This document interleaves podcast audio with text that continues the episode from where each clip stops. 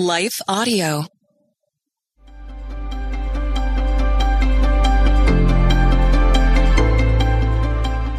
Welcome to the Crosswalk Devotional. We're so glad to have you as a listener. Today's topic is Jesus' great compassion. We'll return after a brief message from our sponsor.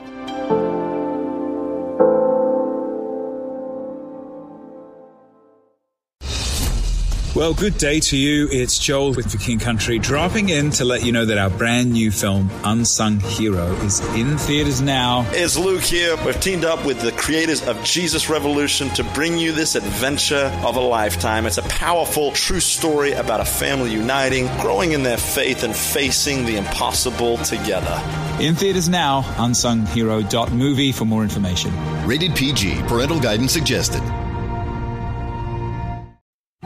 What impacts you every day? There is one book that influences almost every aspect of our lives.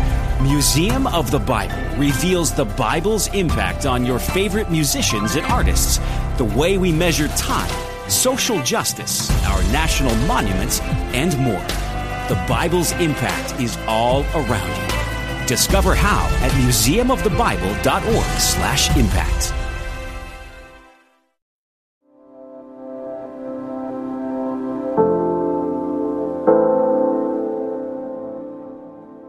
Jesus' Great Compassion by Emma Danzey. Matthew 14, 12 through 16 says, John's disciples came and took his body and buried it. Then they went and told Jesus. When Jesus heard what had happened, he withdrew by boat privately to a solitary place. Hearing of this, the crowds followed him on foot from the towns. When Jesus landed and saw a large crowd, he had compassion on them and healed their sick. As evening approached, the disciples came to him and said, This is a remote place, and it's already getting late. Send the crowds away so they can go to the villages and buy themselves some food. Jesus replied, They do not need to go away. You give them something to eat.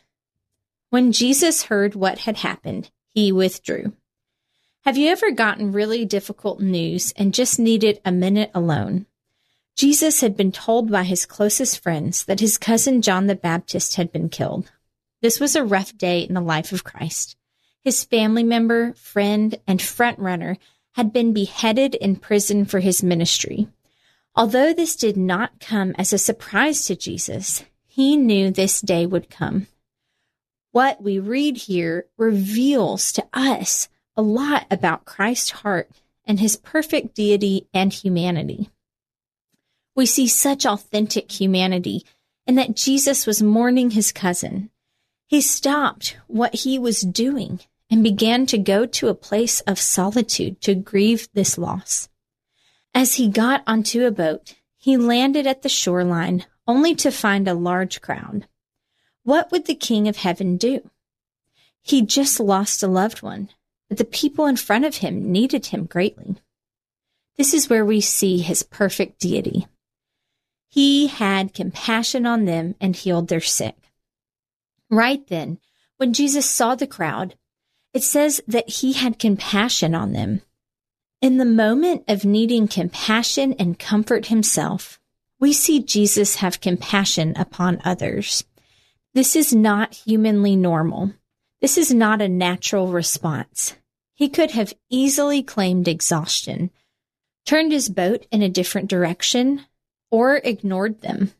But no, we see Jesus have compassion on them and heal their sick. They do not need to go away. You give them something to eat. The disciples came to Jesus in the evening and tried to get him to get away from the people. They told him that it was getting late they told him to send the crowds away so that they could buy food. Perhaps they had genuine worry and concern for Jesus and wanted him to have space to weep and grieve. Maybe they themselves are wanting a break. They could have also just been selfishly tired and wanting some alone time. Whatever their reasoning, it was not good enough for Christ to overlook the need of the people to eat. Jesus responded that the people did not need to go away, that the disciples needed to give them something to eat. Jesus refines us in this way as well. There are times when it would be much easier to ignore the needs of others in front of us, but he calls us to act and to show his love to them. Following this comment, Jesus asked his disciples what they had to offer. There were five loaves of bread and two fish. Jesus directed the people where to sit, blessed the food, and miraculously there was enough to feed everyone there, including 12 baskets left over for each of the disciples. Following Jesus is not convenient, comfortable, or always easy, but there is great reward and provision when we say yes to Him. Intersecting faith and life. How do you feel comforted knowing that Jesus had such a heart for his cousin John the Baptist? What speaks to you personally about how Jesus had compassion on the crowd in the midst of his own personal grief? How do you see Christ, perfect deity, in the way he pressed into the need of the 5,000 over his own. Further reading Mark 6, 30 through 44, Luke 9, 10 through 17, and John 6, 1 through 15. The Crosswalk Devotional is a production of Life Audio and Salem Media. If you liked what you heard today, Please take a second to rate and review this podcast in your favorite podcast app so that more listeners like you can find the show. For more faith filled, inspirational podcasts, visit us at lifeaudio.com.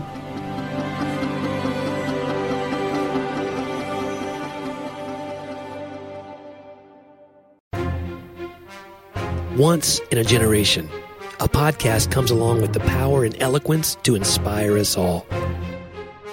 This show will entertain you while you wait for that one.